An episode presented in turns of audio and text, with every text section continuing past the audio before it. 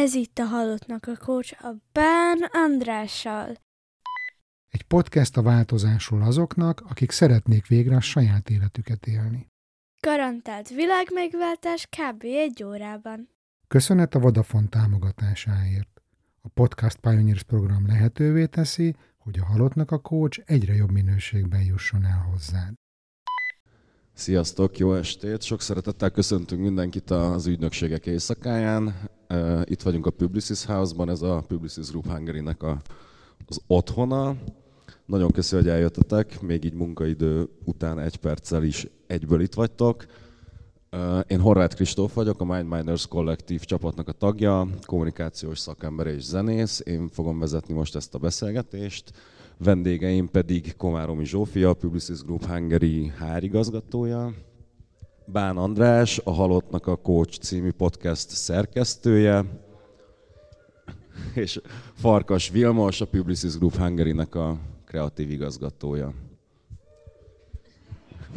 Körülbelül fél órát tervezünk beszélgetni, és nagyon örülünk, hogyha utána van, lesznek kérdések, mert uh, szerintem hogy tök szuper lehetőség beszélgetni egy olyan témáról, ami hát az utóbbi időben fogalmazunk úgy, hogy uh, hot topic lett, miközben elég régóta velünk van. Amikor így utána olvastam, akkor talán az 1970-es években volt először, és ilyen orvosi környezetben használták először a kiégés szót. Andrásról azt kell tudni, hogy ő mint coach van itt, de azért egy több mint 20 éves nemzetközi nagy karrier van mögötted, és egy multinál voltál, amikor uh, volt egy pánikrohamod. Hogyan érzékelted akkor? Tehát értetted, hogy mi történik? Képbe voltál azzal, hogy, hogy mi lehet, és hogy mondjuk nyilván az volt a szakértője vagy a témának, de az egész kiégés fázisaiban ez mondjuk hol helyezkedett el, ami veled történt akkor? Először is köszöntök mindenkit, és másodszor nem ezeket a kérdéseket beszéltük meg, de tök jó, hogy ezt így kérdezed. Ez 2010-11 környékén történt, amikor az irodában egy, hát egy ilyen érzelmileg felfokozott pillanat után én azt hittem, hogy szívrohamon van. Tehát, hogy én fog, nekem fogalmam nem volt, hogy mi történik velem. Ott próbáltam egy kicsit így lélegezni az íróasztalon, nehogy zavarjak másokat, ahogy meghalok, gondoltam, akkor inkább elvonulok egy ilyen kis quiet roomba, de ott se lett jobb, és akkor volt üzemorvos, tehát hogy akkor tudtam meg, hogy ez micsoda pánikroham, és én akkor kezdtem el 2011-ben ezután így kutakodni, hogy ez mégis micsoda. Hát addig én azt hittem, hogy mindenható vagyok, hát mindent meg tudok csinálni. Aztán kiderül, hogy semmit nem tudok csinálni, és hogy ez egy nagyon nagy változás volt az életemben. És akkoriban még ez a kiégés abszolút nem volt téma, tehát egyáltalán nem. És te utána foglalko- tehát elmentél terápiára, és akkor gondolom ez az egész összekapcsolódott egy ilyen önismereti kalanddal, vagy ilyen úttal, és akkor 18-ban indítottad el a, a Halottnak a Coach podcastet, azt hiszem most jött ki a 109. adás. 109. beszélgetős, beszélgetés. de több mint 200, nem tudom, 220 körül van a epizódok száma. És nyilván rengeteg emberrel beszéltél, akit érint ez a téma, hogy szerinted ez egyénfüggő, vagy munkahelyfüggő, vagy munkakörfüggő, vagy életkorfüggő, vagy ez mindenkiben benne van, és mindenki meg is tudja előzni akár? Könnyű, egy egyszerű kérdés. E, is is, tehát hogy azért, amikor a 70-es években ezt elkezdték kutatni, akkor föltűnt, hogy a segítő szakmákban fordul elő ez nagyon nagy számban, és ez a mai napig így van. Tehát, hogy nagyon nem mindegy, hogy az ember milyen munkakört végez, de hogy itt alapvetően miről van szó, amikor kiégésről beszélünk, hogy eh, kezeletlen krónikus stressz hosszantartó ideig fennáll, és akkor ebből jön egy, eh, egy, eh, egy testi, szellemi, lelki kimerültség. De most azért a tartó stressz, az szerintem most már ebben a világban, amiben élünk, nem csak a segítő szakmákban van meg, hanem Vili kérdezi, miről beszélek, de hogy Szerintem ez már nagyon sok helyen megvan, vagy majdnem mindenhol megvan. Tehát nem fognám ezt arra, hogy ez a munkahelynek a, a, a specifikus volt, miatt van, hogy valaki kiég. Nagyon nagy ö, szerepe van ebben az egyénnek, De amikor én elmentem a terápiára, és így nagyon rottyon voltam, akkor az volt a kérdésem az első ülésen, hogy, hogy mondja meg nekem, hogy most velem van a baj, vagy a környezetemmel. Tehát, hogy ez a kérdés a legelejétől fogva foglalkoztatott engem. És azt nagyon sokat látom a klienseimen, hogy ha magadon nem változtatsz, akkor hiába váltasz munkahelyet, vagy hiába mész el kreatívból kertésznek, vagy nyitsz kovászos pékséget, vagy nem tudom, kézműves sörfőzdét, akkor is ki fogod magad égetni, hogyha te nem változtatsz azon, hogy mennyit vállalsz el, hogyan kezeled a stresszt, milyen terhelésnek teszed ki magad. Tehát, hogy nyugodtan ki lehet bármibe égni. És hogyha magadon nem változtatsz, akkor teljesen mindegy, hogy hova mész dolgozni, ott is meg tudod ezt ismételni, de nem elég csak magadon változtatni, mert a környezetnek is nagyon nagy szerepe van ebben. És mindjárt Zsófi tőled is kérdezek egyet, csak még most az jutott eszembe, hogy, hogy most a munkahelyi kiégésről beszélünk, de hogy az az élet minden terület, tehát hogy akár egy családvállalásban, vagy bármiben ez, ez előjöhet, és hogy, hogy akkor viszont ez miben különbözik mondjuk egy ilyen általános depresszió állapottól, vagy így lehet, hogy az emberek azt mondják, hogy depressziósok, miközben azt gondolnám, hogy az egy ilyen nagyobb szelete az embernek, hogyha depressziós és mindenre kihat, míg mondjuk lehet, hogy egy ilyen kiégés az tényleg egy önismeret és egy környezetváltozás azt tud segíteni. Most erre így sok mindent szeretnék mondani, ne arra gudjatok, Fili meg Zsófi. Mindjárt befejezem. Hogy Oké, okay, tehát hogy itt több kérdés volt, hogy van-e különbség a depresszió meg a kiégés között, meg hogy lehet-e nem munkában kiégni. Ugye 2019-ben, amikor az ENSZ, a WHO, mi ez magyarul? A WHO ezt szindrómának nyilvánította a kiégést, akkor ők kifejezetten úgy fogalmazták meg, hogy munkahelyi stresszel kapcsolatos. De hogy én ezzel nem értek egyet, szerintem, ahogy te mondod, bármi másfajta stresszel kapcsolatban is ugyanezek a szindrómák meg tudnak jelenni. És például a podcastemben is beszélgettem olyan négy gyermekes anyukával, aki az utolsó tíz évben egy percet nem dolgozott munkahelyen, de a négy gyerek mellett annyi stressz volt, amit nem jól kezelt, hogy gyönyörűen kiégett abban is, tehát semmi köze nem volt a munkahelyhez. Tehát, hogy ez szerintem tök fontos. Mi volt még, mert ilyen négy-öt kérdést becsomagoltál egybe. Hát, hogy de- depresszió. Igen.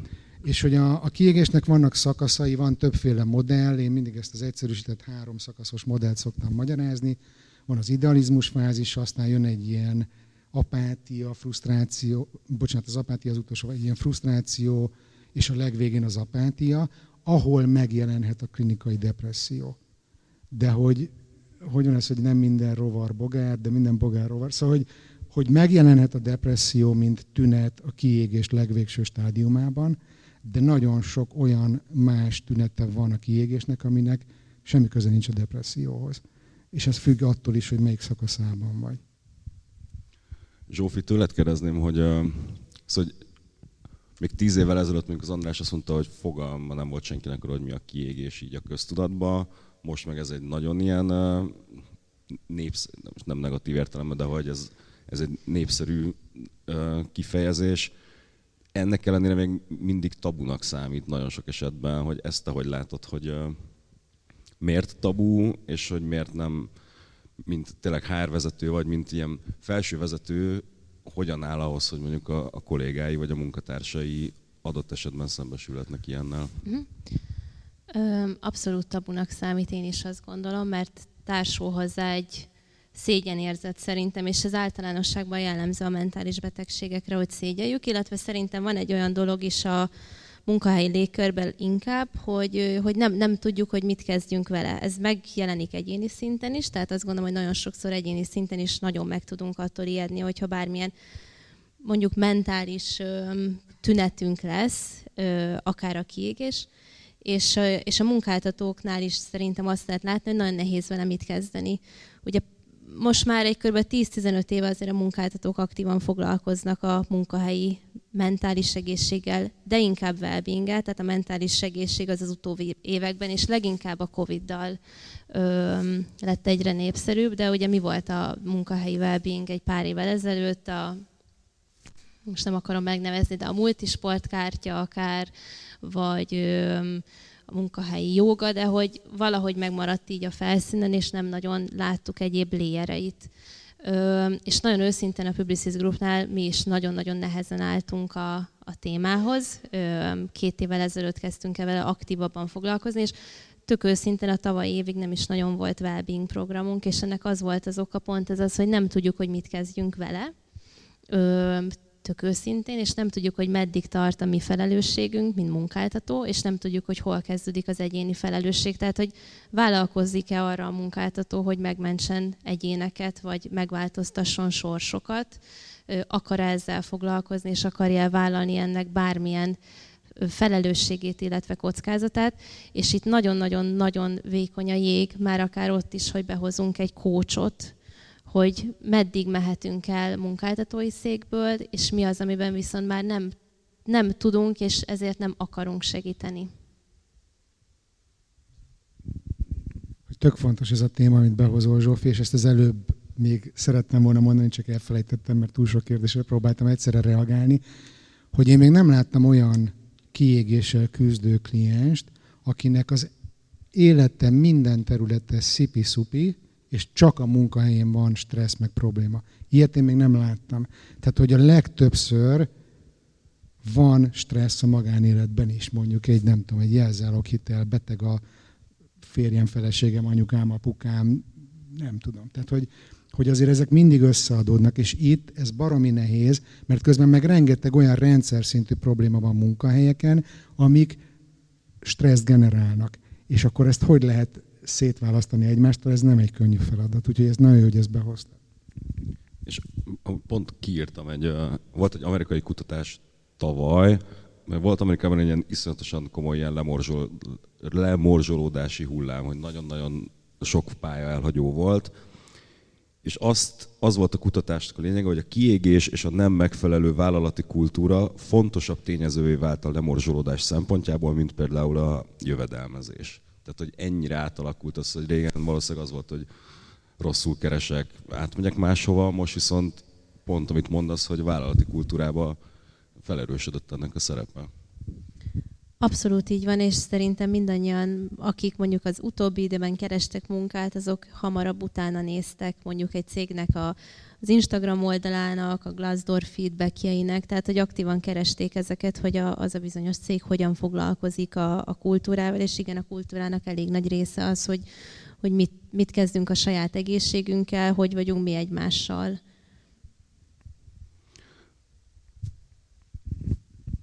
Szegény Vilit nem hagyjuk beszélni. Jól ülsz? Jól ülsz itt, Vili? De szerintem jól mutatunk egymás mellett, nem? Csak annyit akartam mondani, hogy ez tök fontos tételmondat, amit így a sorait között lehet hallani, csak ki akartam hangosítani, mielőtt Vilit is szóhoz juttatjuk, hogy, hogy, hogy a mentális egészség az egészség. Pont. És hogy most már elkezdtünk erről beszélni, de hogy amíg valaki mondjuk az simán bevállalja a munkahelyen, hogy eltört a lábam a sielésnél, vagy vakbélgyulladás miatt megműtöttek, vagy ne adj Isten daganatos betegségem van, az tök oké, okay, hogy az ember elmegy betegállományba. A mentális egészség az még mindig nem oké, okay, mert akkor úristen az én teljesítményemet hogyan fogják értékelni, azt fogják mondani, hogy én nem vagyok képes stressz alatt működni. De az pont ugyanolyan, mint a lábtörés vagy a vakbélgyulladás. Szerintem. Vili, te több mint 20 éve vagy a kreatív és reklámiparban, és hogy szerintem az, hogy itt vagyunk az ügynökségek éjszakáján, tök jó, hogy van egy ilyen összefogás, ahol a reklámügynökségek így nem tudom, nyitnak egymás felé, de hogy hogyan változott szerinted az elmúlt 20 évben maga a reklámipar, és hogy mennyire volt mondjuk 20 évvel ezelőtt más a leterheltség, mint mondjuk most? Nyilván ennek a fényében, ugye, hogy így kiégés. Hát szerintem az, az nagyon sokat változott, hogy mennyire sokdimenziós lett az, amit a kreatívok csinálnak. Szóval, hogy így egyrészt az, hogy a, amikor én ezt elkezdtem, az ember megtanulta azt, hogy olyan kell tévéreklámot csinálni, sajtóhirdetést csinálni, rádióhirdetést csinálni, vagy egy óriás plakátot, és ez itt megállt. És ez 5-6 éven keresztül semmit nem változott, vagy akár 10. ma, már, ma már azért az van, hogy nem csak csináljuk ezt, hanem amik miközben csináljuk, tanuljuk. És a, amit ma, tehát konkrétan megtörtént az, a, az, a, az az eset, hogy miközben dolgoztunk egy kampányon, a közben jött ki egy valamelyik social media felületnek egy új ö, funkciója, amit miközben kijött, már elkezdtünk használni. És ez azért ez egy ilyen nagyon, nagyon, tehát hogy soha nem lehet megállni abban, hogy akkor oké, itt megállok, ezt tudom, és akkor ezt használom napi szinten, és próbálom épp, épeszűen tartani magamat, hanem hogy így tanulni is kell. És az, ez, nem, ez, nem, ez nem egy választott dolog, hanem az egy kötelező. Tehát, hogyha nem, ha ezzel nem tartod a lépést, akkor nem vagy jó. És azért ez nyilván azt a fajta stresszt megnöveli, hogy mi az, amiről, és az az, az, az eset, amiről beszéltem, ott teljesen véletlenül találkoztunk az az új funkcióval, és folyamatosan azon jár az eszed, hogy nincs olyan valami, amit még így nem, amire még nem jöttem rá, hogy van. És ami még egy, csak egy fél gondolat ehhez, amit mondtatok, hogy vannak azok a típusú munkák, hogy amikben, és nyilván mindenhol van, azért van minőség és minőség között különbség, de hogy van, ami, van olyan munka, amit így befejezel, és az, azt szokták mondani a, a kreatív gondolkodásra, hogy a, a kreatív gondolkodásra nem befejezett, hanem csak így abba hagyod. Hogy így még mindig lefekszel este tízkor, és még az jár az eszed, hogy nincs egy jobb gondolat, nincs egy jobb, és ezt, ezt meg nagyon meg kell tanulni, tudatosan kezelni, hogy igenis, ha nyolckor abba hagytam a munkát ma, akkor nem gondolkodom már ezen tovább, mert lehet kattogni rajta reggelig. Mm, nem. Hogyan nem? Hát, és hogy ez, hát ez, ez igazából, amit a legnagyobbat változott 20 év alatt sokkal több összetevős.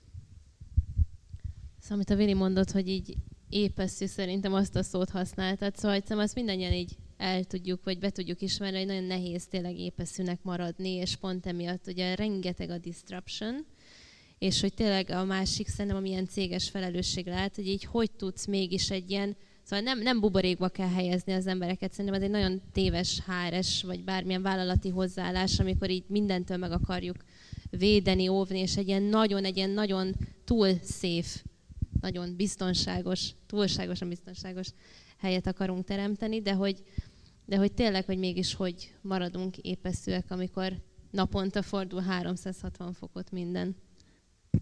Erre a kettőre csak még annyit szerettem volna reflektálni, hogy úgy itt beszélünk stresszről, de hogy mi az a stressz, hogy vannak, van ez a követelmény erő, erőforrás modell, ami szerintem nagyon szemléletesen mutatja, hogy miről van szó, hogy mondjuk itt vannak a követelmények, és ahhoz képest hol vannak a mi erőforrásaink. És az erőforrás, tehát hogy minél nagyobb a szakadék, annál nagyobb a stressz.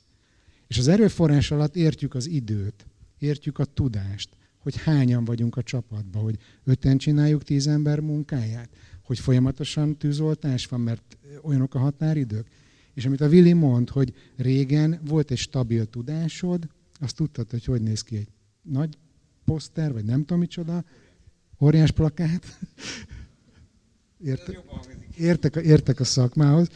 És, és akkor azt tudtad, és alkalmaztad. Na most a tudás is ugye egy erőforrás, ami a mai tempó mellett, meg ebben a szakmában, amiről most beszélgetünk, hát ez tényleg napi szinten változik. Tehát nincs már az a stabil tudás, ami, amire te tudsz támaszkodni, és hogy ez önmagában tud stresszt jelenteni, és hogy amit a Zsófi behoz, hogy a vállalatok nem tudnak buborékban tartani téged, viszont arra oda kell figyeljen a vezetőd, hogy mekkora a szakadék a követelmény és az erőforrások között. És ezt mind a két oldalról meg tudjuk közelíteni, meg tudjuk nézni, hogy reálisak-e az elvárások, azt lejjebb tudjuk-e hozni egy picit, vagy hogyha reálisak az elvárások, és annak tényleg ott kell legyen, akkor a, a hiányzó erőforrásokat hogyan tudjuk pótolni? Fölveszünk még embert, elküldünk egy tanfolyamra, stb. stb. stb. Millió módja van. És ez szerintem viszont a vezetőnek a feladata. Még visszatérve, a, hogy ez, ebben a szakmában, hogy mondjuk egy kreatívnak azért az egy külön nehezített pálya, hogy a te munkádba az is beletartozik, hogy neked kreatívnak kell lenned, ötleteket kell hoznod, aminek a nagy része az tényleg megy a kukába, mert van egy tender, akkor kidolgozol három jó ötletet, abból egyet választ, ami mondjuk nem is biztos, hogy szerinted a legjobb, és hogy valahogy ez az ilyen önbizalom, meg a visszajelzés, meg sikeresség, hogy akkor ezt is kell menedzselned párhuzamosan. Hát persze, igen, ez egy nagyon nagy, ez egy nagyon fontos ilyen képesség, hogy az ember megszül három gyereket, és azt mondják kettő gyerekére, hogy ennyi volt, köszönjük, kuka. Egyébként egy tender esetében például az, az már nagyon szerencsés eset, hogy legalább az egyiket kiválasztják. De hogy, de hogy így a, a két gyerekedet ki kell dobni a kukába, és annak a másiknak tudni kell annyira örülni, hogy így el tud engedni a másik kettőt. Mert hogy ez a természet ennek az egésznek. És ez egyébként egy ilyen, hát ezt meg kell tanulni kezelni, hogy az, annak tudj annyival jobban örülni, mint amennyire szomorú vagy a másik kettő miatt. És ezt élesbe tudod megtanulni, tehát hogy erre nem készít fel senki előre. Nem, nem, meg hát nyilván amikor az ötleteidet kirakod az asztalra, akkor így tényleg a lelked mélyéből előtúrsz, és onnan raksz ki dolgokat az asztalra, és, és nagyon fáj, amikor arra azt mondják, hogy nem jó. Nagyon fáj, amikor azt mondják, hogy abból valami hiányzik, mert akkor a lelked egy darabját mondják azt, hogy az nem jó, vagy valami hiányzik belőle. És azért még az elvárásokhoz egy fél gondolat, hogy az egy nagyon-nagyon szerencsés eset, hogyha egyirányúak az elvárások. Tehát van valaki, aki megmondja, hogy mit szeretne tőled. Egy reklámügynökségen, vagy kreatívként dolgozva, de szerintem ez egyébként egy reklámügynökségen úgy általában igaz, az elvárások azok 470 irányból jönnek, néha teljesen ellentmondanak egymásnak, nyilván ez önmagában stresszt okoz, és neked kell eldönteni, hogy melyik elvárás az, amelyiknek igazából meg akarsz felelni a sajátjaidnak, a pénzügyi elvárásoknak, egy ügyfélnek az elvárásainak, vagy a munkatársaid elvárásainak, vagy akár az, hogy egy munkafesztivál képes legyen. És ez mind-mind hangolgatsz ezek között, hogy így melyik, melyik, melyik irányba tud ezt elvinni, de hogy ez mindig egy ilyen önmagában egy stresszforrás. Nem adom oda. Kitekerem a Vili kezéből. Nem, hogy nagyon jót mondasz. Ezt a, a, a csoportban szoktam is tanítani, mondani a, a résztvevőknek, hogy, hogy mindig arra kell fókuszálni, hogy mi az, amit te tudsz kontrollálni. És pont, amit a Vili mond, nem tudod kontrollálni, hogy az ügyfélnek, a főnöködnek, a nem tudom hány száz szereplőnek a 470 elvárása hogyan alakul. Ezt egyáltalán nem tudod kontrollálni, és ahhoz kell egy tényleg egy önismeret, meg egy magabiztosság, hogy azt mondjad, hogy oké, okay, én ezt várom el magamtól, és ehhez tartom magam. És ez nagyon-nagyon-nagyon nehéz, de, de szerintem ez a jó irány. És amikor valaki, András, így tényleg, tehát meg lehet állítani a kiégést, lehet-e időben észlelni, vagy lehet azt mondani, hogy hoppá, nagyon-nagyon rossz irányba megyek, vagy ez ilyen visszafordíthatatlan, hogy ezt végig kell vinni, bele kell pusztulni, és újra kell építeni magadat? Nincs visszaút, de van. De van. Azért érdemes tudni a, a különböző szakaszait a kiégésnek, mert minél hamarabb észreveszed, annál hamarabb közbe tudsz avatkozni, és annál kevésbé nehéz helyzetből tudsz visszajönni. Ezt mindig úgy szoktam szemléltetni, hogy mint amikor egy, egy, egy vasúti sinen megy a vonat, hogy bármikor el tud kezdeni tolatni, és vissza tud jönni a, az előző állomásra is. Tehát, hogy mindenhonnan vissza lehet jönni, de minél később avatkozol be, minél később veszed észre, nyilván annál tovább fog tartani a fölépülés. És hogy, hogy itt a kreatív szakmában, ahol, ahol én úgy látom, hogy eszetlen tempó van, és tényleg a lelkedet bele kell tegyed ahhoz, hogy valami jó, kreatív munkát le tudjál tenni, hogy nektek különösen fontos érteni azt, hogy a kiégés legelső fázisa az az idealizmus. Amikor nagyon lelkes vagy, nagyon akarod csinálni, magadtól túlórázol, ezt is, még ezt is, még ezt is, ezt is, ezt is megcsinálom, és már itt be kell lépni.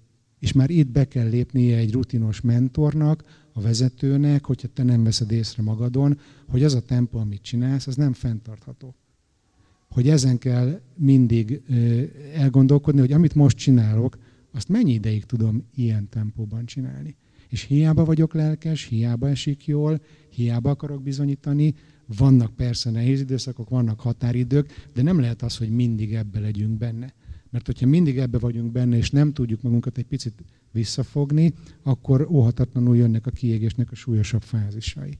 De akkor tulajdonképpen ennek az első fázisnak nincs tünete. Csak annyi, hogy te nagyon lelkes vagy, elvileg kapod a jó visszajelzéseket, elvileg tele vagy energiával, csak neked okosabbnak kell lenned saját magadnál, hogy észrevett, hogy ez oda fog vezetni, hogy jön a második fázis. Talán az a tünet, hogy, hogy mindenhatónak gondolod magad, mint én is gondoltam magam 2011 előtt, hogy én még ezt is meg tudom csinálni, meg azt is meg tudom csinálni. Semmi erőforrásom nincs, de én akkor is megmutatom, hogy ezt meg tudom csinálni. Miért?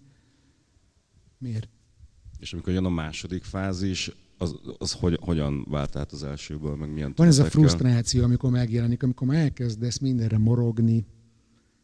Van, nem igaz, hogy ez is. Van, elkezd romlani az embernek a teljesítménye óhatatlanul, elkezdesz ingerültebb lenni, lehet, hogy már kisebb betegségek megjelennek, jó kis gyulladásos tünetek, nem tudsz aludni, beáll a derekad, beáll a vállat. Tehát, hogy azért ez így szépen épül fölfelé, és aztán a legvége az tényleg nem csak, hogy depresszió, hanem az apátia fázisában már van, akinél e, szuicid késztetés gondolatok is megjelennek, tehát ott már mindenképpen szakemberhez kell fordulni. És hogy azért fontos ezekről tudni, mert magunkon veszük észre a legnehezebben, vagy talán észreveszünk, de magunk változtatunk magunkon a legnehezebben. De hogyha látom ezt egy kollégámon, látom ezt a, a barátomon, eh, akkor, akkor mi tudjunk neki szólni? És milyen, milyen praktikus vagy gyakorlati eszközök vannak arra, hogy, hogy kicsit jobbá tedd? Mert ahogy értem, ez, ez tényleg ez egy ilyen drasztikus, hogy neked akkor változtatnod kell, és fel kell ismerned az, hogy melyik fázisban van, vagy hova tartasz, de hogy, hogy vannak olyan praktikák, amik tényleg enyhíteni tudják, vagy egy kicsit ilyen a, a fókuszáltságot, vagy így az öntudatot így jobban segítik. Mindegyik fázisban más lehetőség van. Tehát, hogy, hogy, hogy függ ez attól, hogy melyik fázisban van valaki, hogy mit lehet tenni, és még azon belül is szét szoktam bontani, hogy mi az, amit te tudsz tenni magadért, és mi az, ami a munkavál, munkáltatónak a felelőssége.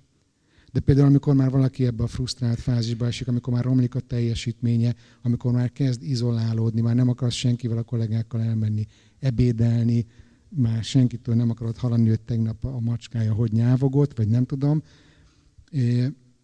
hogy akkor azért a vezetőnek kéne lássa, hogy hogyan van az ő embere.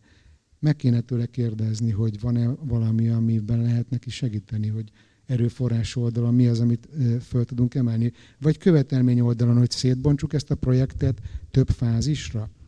Legyen most egy rövidebb határidő, ahol egy kisebb feladatot kell leszállítani, tehát egy ilyen dolgokra gondolok. Csak egy mondatot akarok hozzátenni, hogy Szerintem ez kifejezetten nagy kihívás egy Covid után, hibrid, home office, stb. Szóval, hogy volt az elmúlt ö, hónapokban számtalan olyan példa, amivel találkoztunk, amikor amikor tényleg egy, egy olyan ember így előbújik a csiga házában, aki lehet, hogy két éve nem járt az irodában, és akkor, akkor döbbensz rá, hogy lehet, hogy mondjuk neki lehetett volna segíteni, és mondjuk akkor nem mond fel, vagy akkor nem lenne ilyen állapotban. Szóval csak azt akarom mondani ezzel, hogy, hogy iszonyú nagy a kihívás, meg a felelősség is ilyen szempontból a munkáltatón, hogy egy ilyen egyre izoláltabb világban azért észrevegye ezeket. Igen, de? Én, én már Covid előtt is nemzetközi csapatnak voltam a vezetője, tehát már mi akkor is ilyen online kollaborációban voltunk, és azért én minden nap rácseteltem minimum az összes csapattagomra, hogy hogy vagy. Most ez tényleg egy perc, és hogyha van egy olyan raport, van egy olyan kapcsolat, van egy olyan bizalom, hogy megmondják, hogy figyelj, meghalt a nagymamám, nem vagyok jól, vagy ma teljesen offon vagyok, nem tudok semmit csinálni, akkor azért, hogyha három nap, öt nap egymás után ilyenek jönnek, akkor azért csak beszélgettek egyet, nem? Tehát, hogy, hogy szerintem ez a vezető felelősség, hogy tudjad, hogy az embereit hogy vannak. Utolsó kérdés, aztán átadjuk a mikrofont a közönségnek, hogy, hogy mit tanácsolsz, András, azoknak, akik... Uh, mit tanácsolsz Willinek, mit kérdezzen? Willi, mit tanácsolod? Mi, mi volt a kérdés? Mi volt a kérdés? Hogy az, aki most találkozik ezzel a kiégés témakörrel, vagy van ismerőse, hogy így nyilván hallgassa a podcastedet, de hogy, hogy nem tudom, meditáció, gyakorlatok. Nem mindenkinek való a meditáció egyébként. Ez kicsit olyan, mint a hegymászás, tehát hogy rá kell készülni, meg nem mindenkinek ez a sportja. Nagyon sokat számít tényleg az önismeret, hogy mennyit foglalkozunk magunkkal, tudunk-e segítséget kérni. Szerintem a legnagyobb, a legnagyobb bátorság, és ezt tényleg rengeteg kliensen látom, akik nagyon jól teljesítettek évek óta, és ők voltak akár a sztárok a csapatban, és most ennek vége, mert nem tudnak többet teljesíteni. Hogy az a pont a kritikus, amikor kimeri az ember azt mondani, hogy figyelj, fehér zászló, most megadom magam, ez így nem fog tovább menni.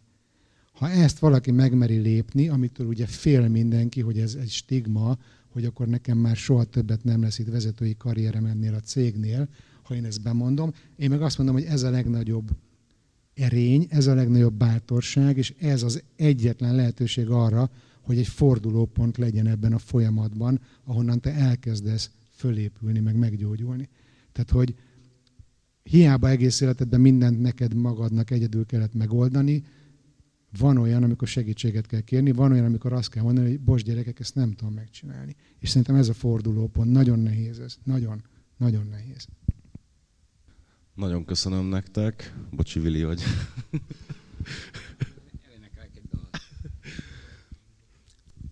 Szóval nagyon örülünk, hogyha van kérdés, akár bárkihez.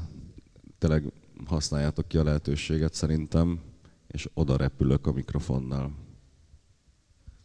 Köszi, tök jó volt ez a beszélgetés, csak azt szeretném kérdezni, hogy ezek a fázisok így mindenki ilyen lineárisan következnek egymás után, vagy mennyire jellemző, hogy valaki mondjuk beleragad a frusztrációba, és akkor erőből azt csinálja tíz éven keresztül. Köszi. Van ilyen. Sok ilyen van. Sok ilyen van. Abszolút. Ez teljesen egyedi egyébként. Ezek egymásra épülnek, vagy egymás után következnek, de nem törvényszerű, hogy most három hónap alatt ebből eljutsz ide. Lehet, hogy ott vagy tíz évig. Akár még az is lehet, hogy oda-vissza mozogsz, mint az a vonat, amit itt próbáltam szemléltetni. Igen. Meg van, aki nagyon sokáig bírja, és hirtelen összeomlik, van, aki szépen lassan leamortizálódik, van, aki néha még így fölvillan, aztán... Tehát, hogy ez nagyon egyén, egyén függő. Még esetleg kérdés? Akkor nagyon szépen köszönjük, hogy itt voltatok. András itt, itt fog még maradni velünk, úgyhogy nyugodtan, ha valaki félénk, akkor privátban is valószínűleg tud tőle kérdezni. A másodikon van hotdog, meg csapolt sör, és érezzétek nagyon jól magatokat. Köszönjük, hogy itt voltatok, és köszönöm mindannyiatoknak a beszélgetést. Köszönjük. Köszönjük. Bocs, Vili.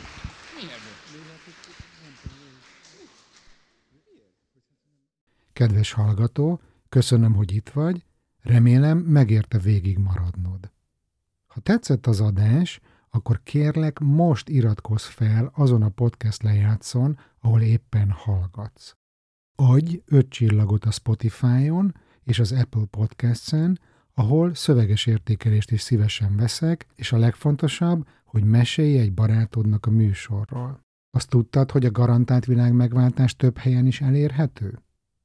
Iratkozz fel a hírlevelemre, amiből bepillantást nyerhetsz a podcast kulisszái mögé, és inspiráló gondolatokat, tartalmakat osztok meg veled heti rendszerességgel. Ez neked semmibe sem kerül, és bármikor leiratkozhatsz egy gombnyomással. Amennyiben szeretnél egyéni tanácsadásra jelentkezni hozzám, vagy valamelyik csoportos programomban részt venni, akkor a részletekért látogass el a bánandrás.hu weboldalra. Több vállalatvezetővel dolgozom együtt, akiknek rendszeresen nyújtok hatékony támogatást a személyes és szakmai fejlődésükben. Az Executive Coaching fókuszában a vezető céljai és kihívásai állnak. Érzékenyítő és edukációs előadásokat tartok kis és nagyvállalatoknak a kiégés megelőzéséről, a mentális egészség fontosságáról és megőrzésének módjairól, diverzitásról, munkahelyi kultúráról, magyarul és angolul is.